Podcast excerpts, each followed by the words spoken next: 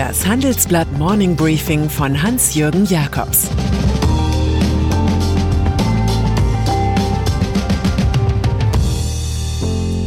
Guten Morgen allerseits. Heute ist Montag, der 28. September. Und das sind heute unsere Themen. Der Geldregen der Börsengänge. Deutsche Staatshilfe für ausländische Investoren. Suche nach dem neuen Gorleben. Börsengang von Siemens Energy. Es ist keine Zeit für Kleingeld. Das wirtschaftliche Überleben in der Corona-Ära mobilisiert ganz großes Kapital. Dabei gibt es einen bedeutenden Unterschied. Im Fall der gesunden Firmen oder zumindest jener, die erfolgreich so tun, als wären sie es, spendieren die Börsen Millionen um Millionen. Bei kränkelnden Unternehmungen hingegen kommen die finanziellen Mittel von Vater Staat. Zum einen macht eine schon groteske Aktienüberhitzung, das andere Mal ein Rettersyndrom den Flow der hohen Summen möglich. In der Kategorie 1 schaut ganz Deutschland heute auf den Börsengang der aus Siemens herausgegliederten Siemens Energy mit ihren 91.000 Mitarbeitern.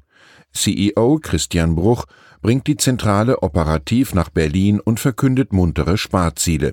Das lässt den Gesamtbetriebsratschef Robert Kensbock im Handelsblatt warnen.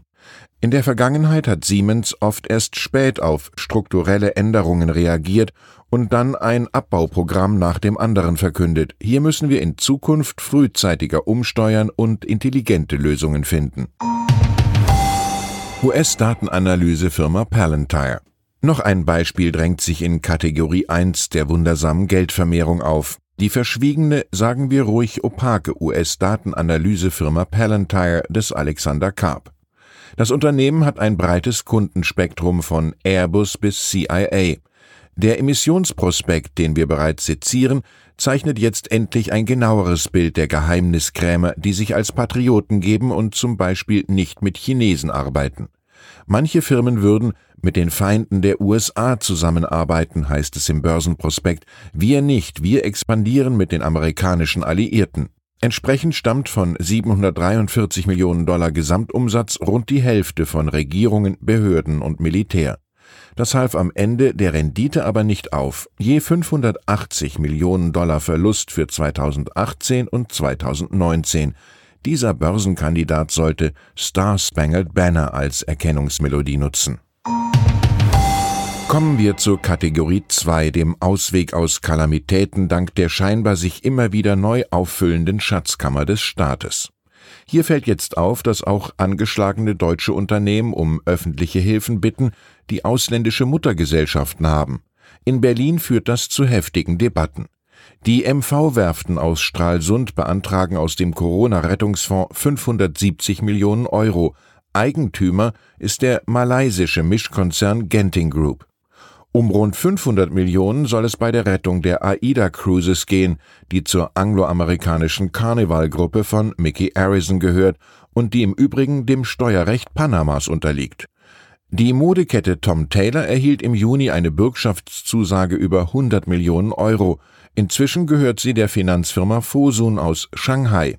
Ford Deutschland wiederum will Staatsbürgschaften über eine halbe Milliarde Euro mit besten Grüßen an die Zentrale in Detroit. All diese Beispiele machen es für das Bundesfinanzministerium nicht gerade einfacher.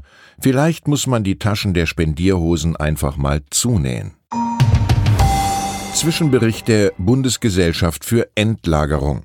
Wenn jetzt in Deutschland vereinzelt wieder das Loblied auf das Atom gesungen wird, fällt auf, dass es nach vielen Jahren der Debatte noch immer kein Endlager für den Atommüll gibt.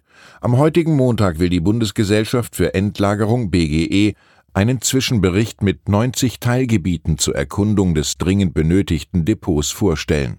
Vor allem in den östlichen Bundesländern Bayern, Baden-Württemberg und Niedersachsen soll gesucht werden.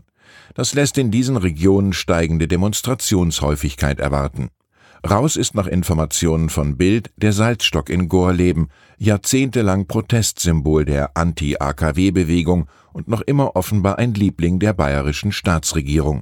Von Atomprotesten will man den Freistaat partout fernhalten, man leidet noch am Morbus Wackersdorf.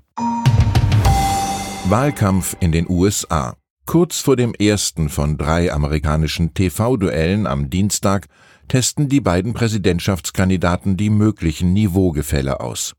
Donald Trump verbreitet im Diffamierungskanal Twitter, er werde nachdrücklich einen Drogentest des schläfrigen Joe Biden vor oder nach der Debatte fordern.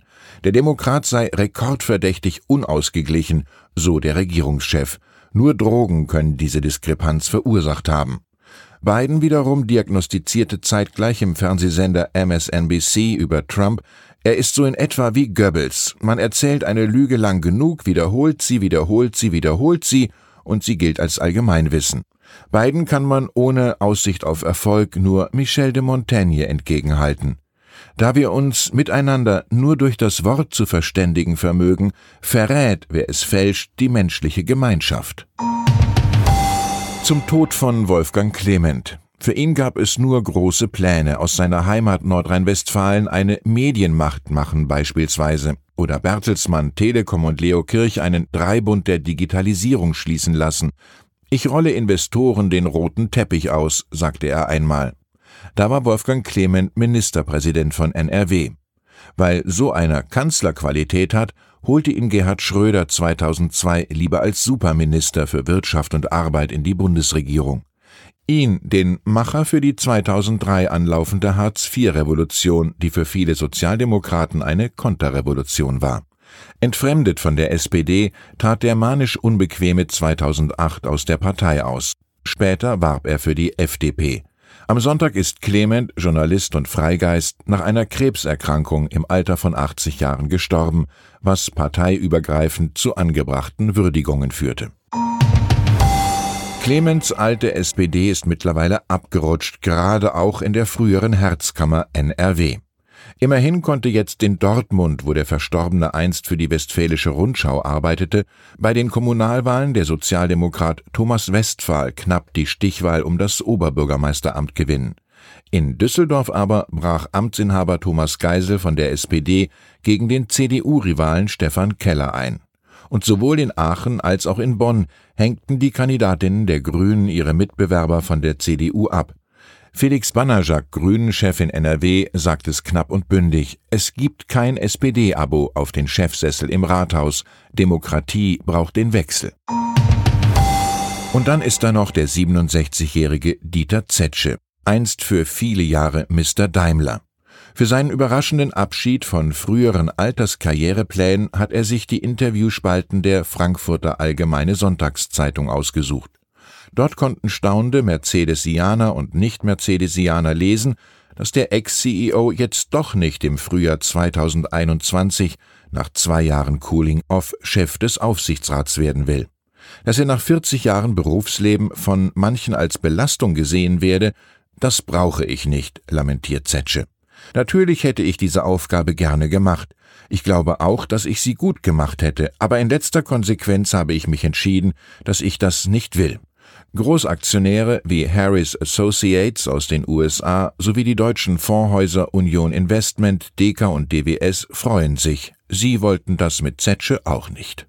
Ich wünsche Ihnen einen guten Start in die Woche für all die Aufgaben, die Sie gerne machen. Es grüßt Sie herzlich Ihr Hans-Jürgen Jakobs.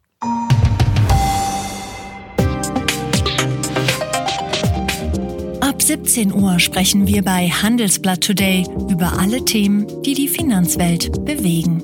Das kann auch das Thema Nachhaltigkeit sein, das in allen Bereichen unseres Lebens immer wichtiger wird und längst auch in der Finanzwelt angekommen ist. Denn immer mehr Anleger achten bei ihren Investments auf Nachhaltigkeit und stellen höhere Anforderungen an Unternehmen. Dieses und andere Themen präsentiert von unserem Initiativpartner, der Hypo Vereinsbank Private Banking. Das war das Handelsblatt Morning Briefing von Hans-Jürgen Jakobs, gesprochen von Peter Hofmann.